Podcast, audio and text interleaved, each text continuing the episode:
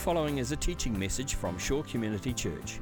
For more information on Shore or our teaching resources, visit www.shore.org.nz.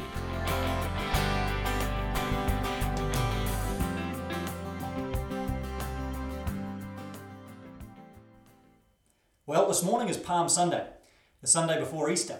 And I want to look with you this morning at the story that's often told on Palm Sunday the story of Jesus entering into the city of Jerusalem. And the reason that this story is usually told on Palm Sunday is because this story happens on the first day of the week leading up to the day that Jesus was crucified. Jesus was crucified on the Friday, and uh, this event most probably happened on the Sunday leading up to that week. And really, th- this event, this story, formed a catalyst for the events that then unfolded that led towards Jesus' crucifixion. In some ways, the events of this day uh, set in motion a chain of events that led towards Jesus' death and then his resurrection. So, this is a pretty important story. Uh, it's an important story in the unfolding of Jesus' life uh, and an important story as we, we focus and prepare ourselves for the events of Easter weekend. So, we're going to look at the story from the Gospel of Luke this morning. In uh, Luke chapter 19, the story is told in all four of the Gospels, uh, but we'll focus on Luke's telling of the story.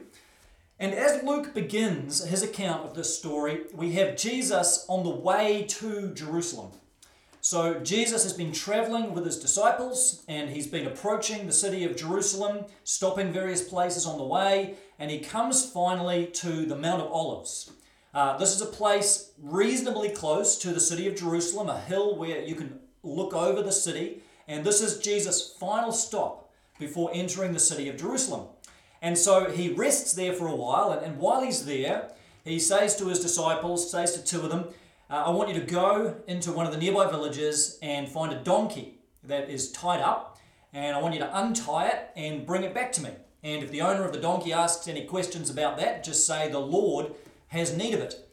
And so these two disciples go off and do what Jesus has told them to do. And uh, amazingly enough, the owner of the donkey doesn't ask any questions. Uh, he lets them have the donkey. And I wonder if that guy, the owner of the donkey, was possibly so intrigued by what was going on that uh, maybe he joined in and, and followed along and was so intrigued with who this Lord was that uh, the disciples were bringing the donkey to.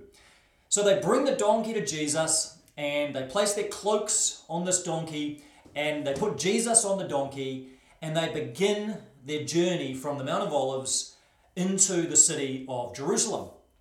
Now, I've been to this area uh, in Israel outside the city of Jerusalem and walked that road from the Mount of Olives uh, across to the old city of Jerusalem. And obviously, it's not the same path today. Now it's all a nice concreted path, but it's still a reasonably steep hill at times going down the Mount of Olives and then you have to get across the valley at the bottom, the Kidron Valley, and then you come up the other side into the, the old city of Jerusalem. And Jesus would have had to zigzag his way across this, this hill to get down and then up the other side. It would have been a reasonably long journey for him, uh, especially on a donkey. So this would have taken some time. And as Jesus is, is moving towards the city and preparing to enter the city, a massive crowd come out of Jerusalem and start to form this procession around Jesus. And, and they make a pathway for him.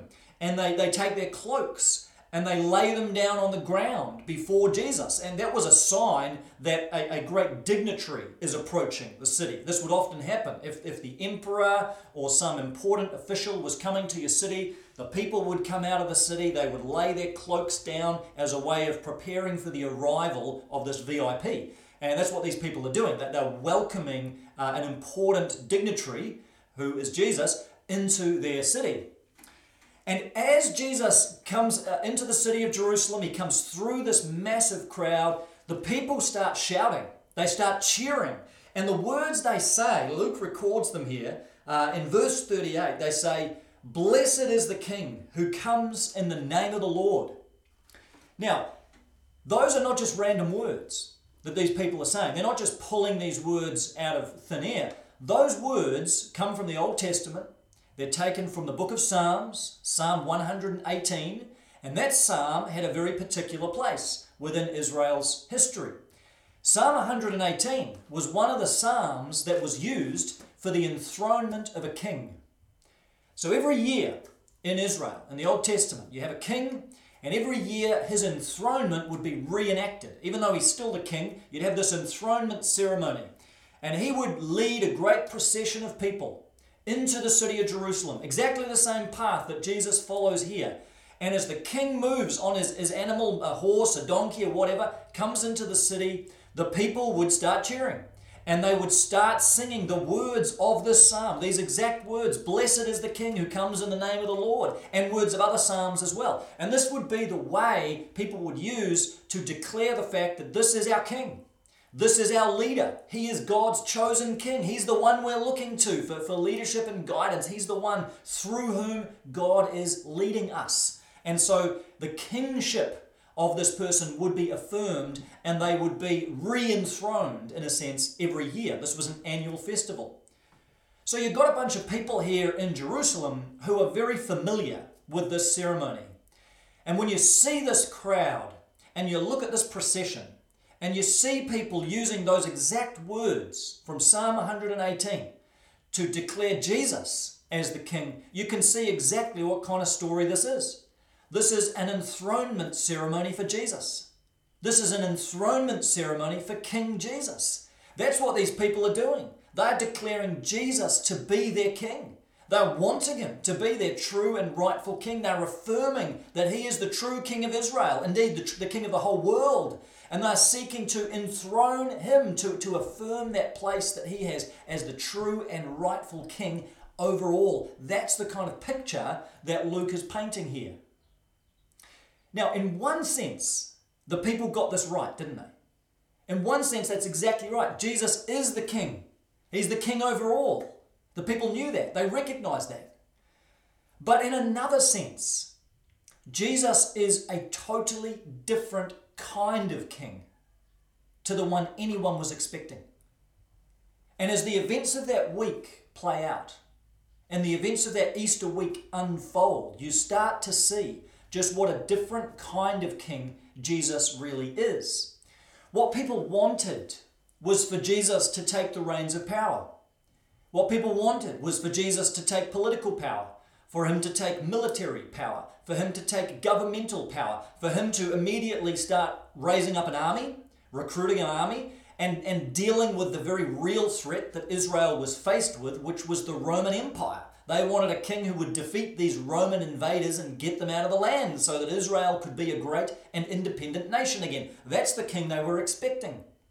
But as the events of that week unfolded, it became clear Jesus is a totally different kind of king.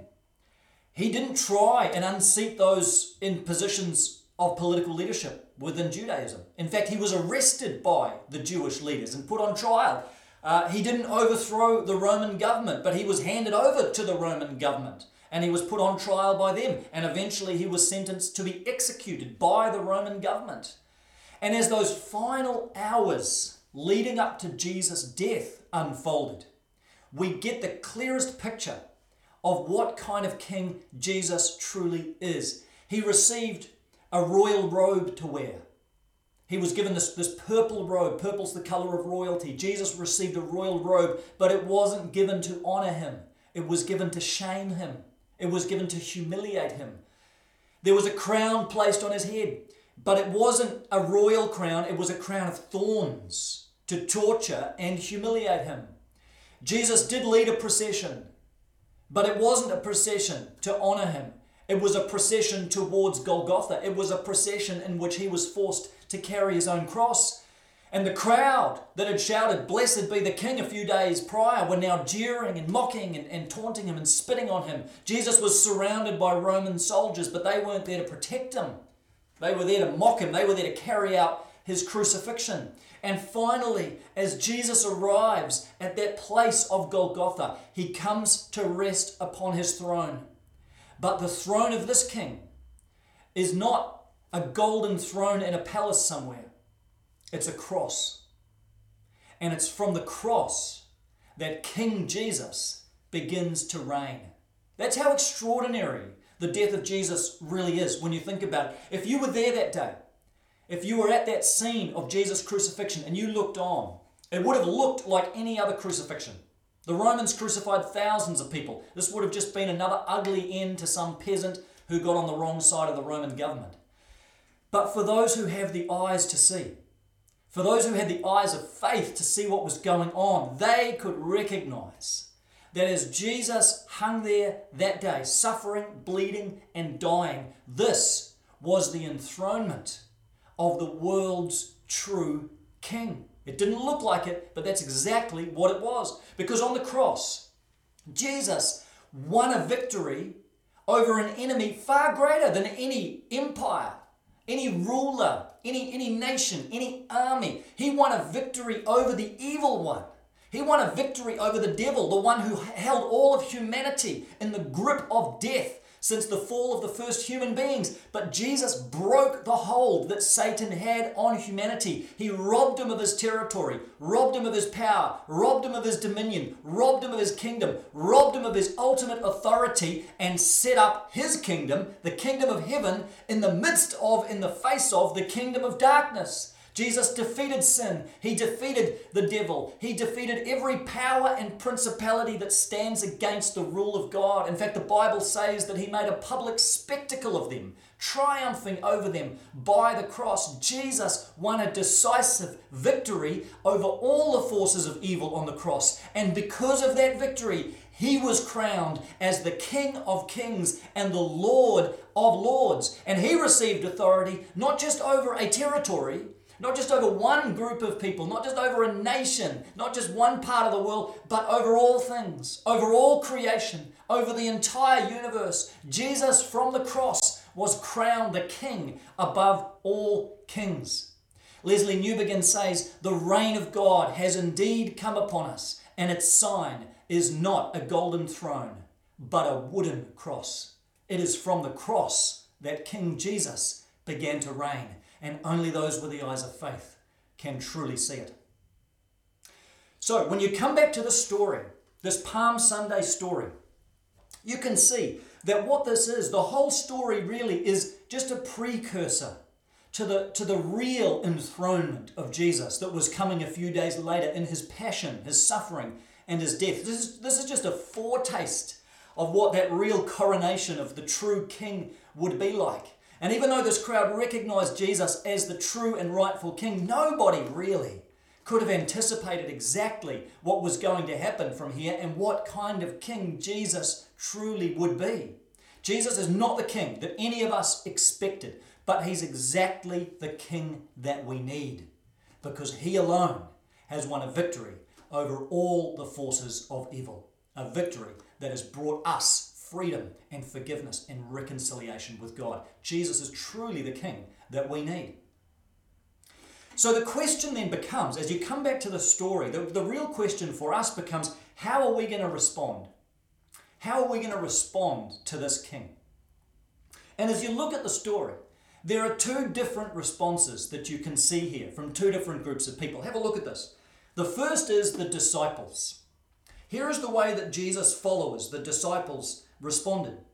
In verse uh, 37, it says, The whole crowd of disciples began joyfully to praise God in loud voices for all the miracles that they'd seen. So here's a group of people, they don't fully understand everything that's going on. They couldn't anticipate everything that was going to come. They didn't have all the answers, but they recognized, they recognized that Jesus was the true and rightful king. They could see that. And as a result, they gave him praise. They cried out in these loud voices, lifting up a shout of praise. And when Jesus was challenged about this, about all of his disciples crying out in praise, he, t- he says in verse 40, I tell you, if they keep quiet, the stones will cry out. Now, that I think is a little anticipation of something that the Old Testament talks about, Isaiah and others, looking towards the day when all of creation will give praise to God. All of creation will, will unite in glorifying Jesus as the King of Kings. The, the, the fields will clap their hands, Isaiah says. The mountains will, will leap with joy. All of creation, the rocks and stones will cry out. The whole cosmos declaring that Jesus is the true King of Kings. There's a little taste here, I think, of that final day. But the point is that God wants those who are willing in the present to recognize the kingship of Jesus, not waiting for that day when it's too late, but recognizing in the present that Jesus is the true and rightful king. And let's be honest, sometimes that's not easy. Sometimes you look around, it's not always easy to recognize Jesus as the king. I mean, you look around at the moment in the midst of this COVID 19 pandemic, and it seems like things are pretty chaotic. It seems like in many ways the world is out of control. It doesn't always look like Jesus is in charge. It doesn't always look like he's the king. We, we see confusion, we see uncertainty, we see anxiety, and we see chaos, and we wonder how is Jesus in charge in all of this? But even so, those with the eyes of faith, followers of Jesus, even in the midst of this situation, can look up and say, Jesus is still the king, even in this. Jesus is still the Lord. He's still on the throne, even in the midst of this pandemic. He's still got the world in his hands. He's got this. He is in control. He knows what he is doing. He didn't bring this all about, but you better believe he's working in the midst of it all for the good of those who love him to move his purposes forward and reveal his will and his kingdom. There is light coming about in the darkness, and Jesus is still King of Kings and Lord of all, even in the midst of COVID 19. Back in 2001, after the uh, terrorist attacks of 9 11, there was a worship leader named Matt Redman who was traveling around the United States and he was leading worship in a few different churches there. And he was suddenly faced with this task of leading worship in churches that were grieving deeply and struggling massively because of the tragedy of what had happened in these terrorist attacks. And reflecting on this later, Matt Redman talks about how he struggled in that time to find songs that really gave voice to, to the grief that people were feeling, but, but still the hope that they wanted to place in Christ as their true king. And out of that struggle, out of, out of the turmoil of that time, Matt Redman wrote a song. It's become a well known song. It's called Blessed Be Your Name. We sing it at shore sometimes. And you heard it this morning on the recording. And it's a song that captures the different seasons of life. Blessed be your name. When the sun's shining down on me, when the world's all as it should be. Blessed be your name. We bless God in the good times. In some ways, it's easy to bless God in those times, isn't it? Because things are good, things are going well, and, and we want to give praise to God. But then the next verse says, Blessed be your name on the road marked with suffering. When there's pain in the offering, blessed be your name. Now that's much harder. That's much harder to say when things are falling apart, when life gets hard, when we feel the squeeze, to be able to say, even on the road marked with suffering. Blessed be your name. And the bridge to that song that Matt, Matt Redman wrote very simply says, You give and take away. Difficult words to say, difficult words to hear. And he had apparently people coming up to him after he'd sung that song saying, You can't say that. You, you can't say, you can't sing these words in church. You give and take away.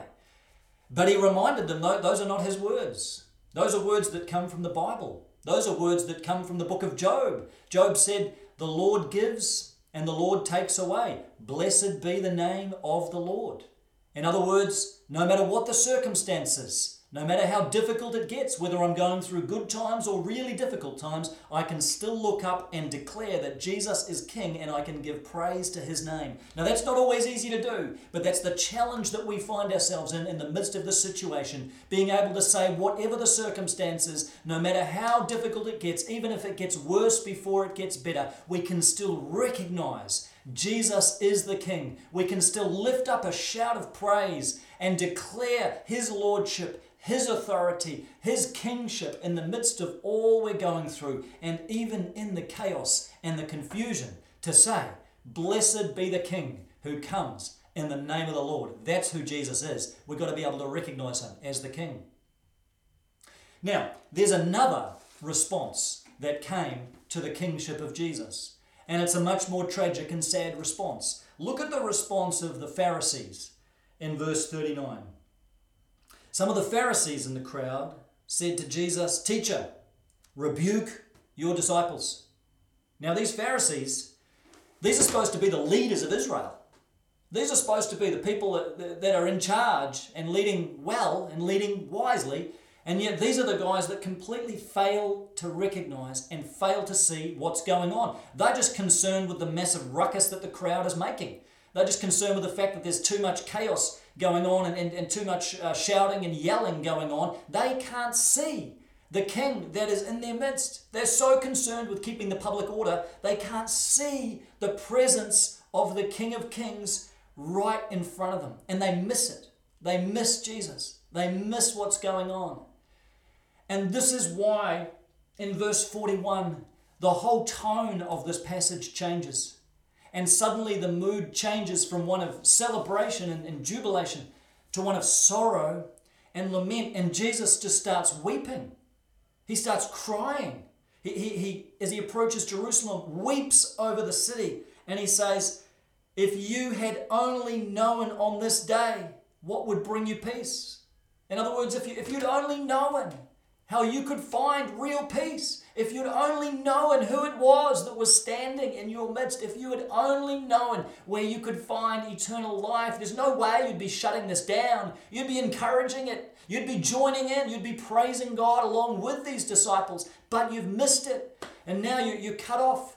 You're cutting yourselves off from what God is doing. Jesus weeps over the city. He weeps over the Pharisees. He weeps over those who fail to recognize who He is. And in our world today, there's many, many people who still fail to recognize Jesus as the King. They're, they're good people, they're educated people, they're smart people, but they don't recognize the King who is among us, the King who is reigning over us. And just as Jesus wept over the city of Jerusalem, Jesus continues to weep over those in the present world who refuse to acknowledge him as king. Jesus is not sitting up there in heaven with some smug look on his face saying, Well, I'm just going to smite you and you're going to get what you deserve after all. No, Jesus is weeping over those who don't know him. And if you don't know Jesus this morning, if you don't have a real living relationship with him, I want you to know Jesus right now is weeping over you. And I don't say that to, to manipulate you emotionally in any way. I just, I just want you to know and understand that Jesus is not there to, to lecture you or condemn you. Jesus is weeping over you because his heart is broken that, you, that you're rejecting his love. His heart is broken that you're refusing to acknowledge who He is because he, what, what He wants more than anything else is not just to rule over you, He wants relationship with you. He wants to be the King who draws you to Himself. He's not just your King, He's your loving Father, and He wants to know you in a deep, personal, and intimate way. And when you stand at a distance from that and refuse to acknowledge Jesus as King, his heart is heavy, his heart is broken, and he weeps over you just as he wept over those Pharisees. You know, the good news is, though, you don't have to remain one of those Pharisees.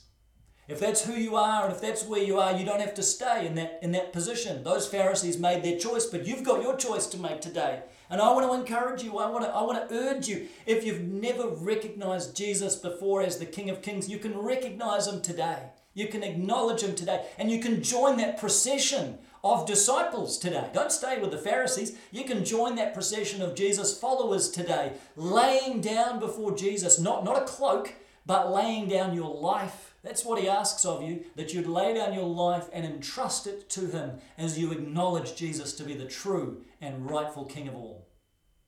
So I just want to leave you with that question today. I want you to think about the story and, and ask yourself if you were there that day, if you were there as Jesus rode into Jerusalem that day on a donkey, where would you be in this story? Who would you be in this story? Would you be one of the Pharisees that just stood at a distance and rebuked it all and challenged it all and criticized it all and, and failed to recognize the King in your midst? Or would you be one of the disciples? Would you be one of Jesus' followers? Are you willing to be one of those followers today?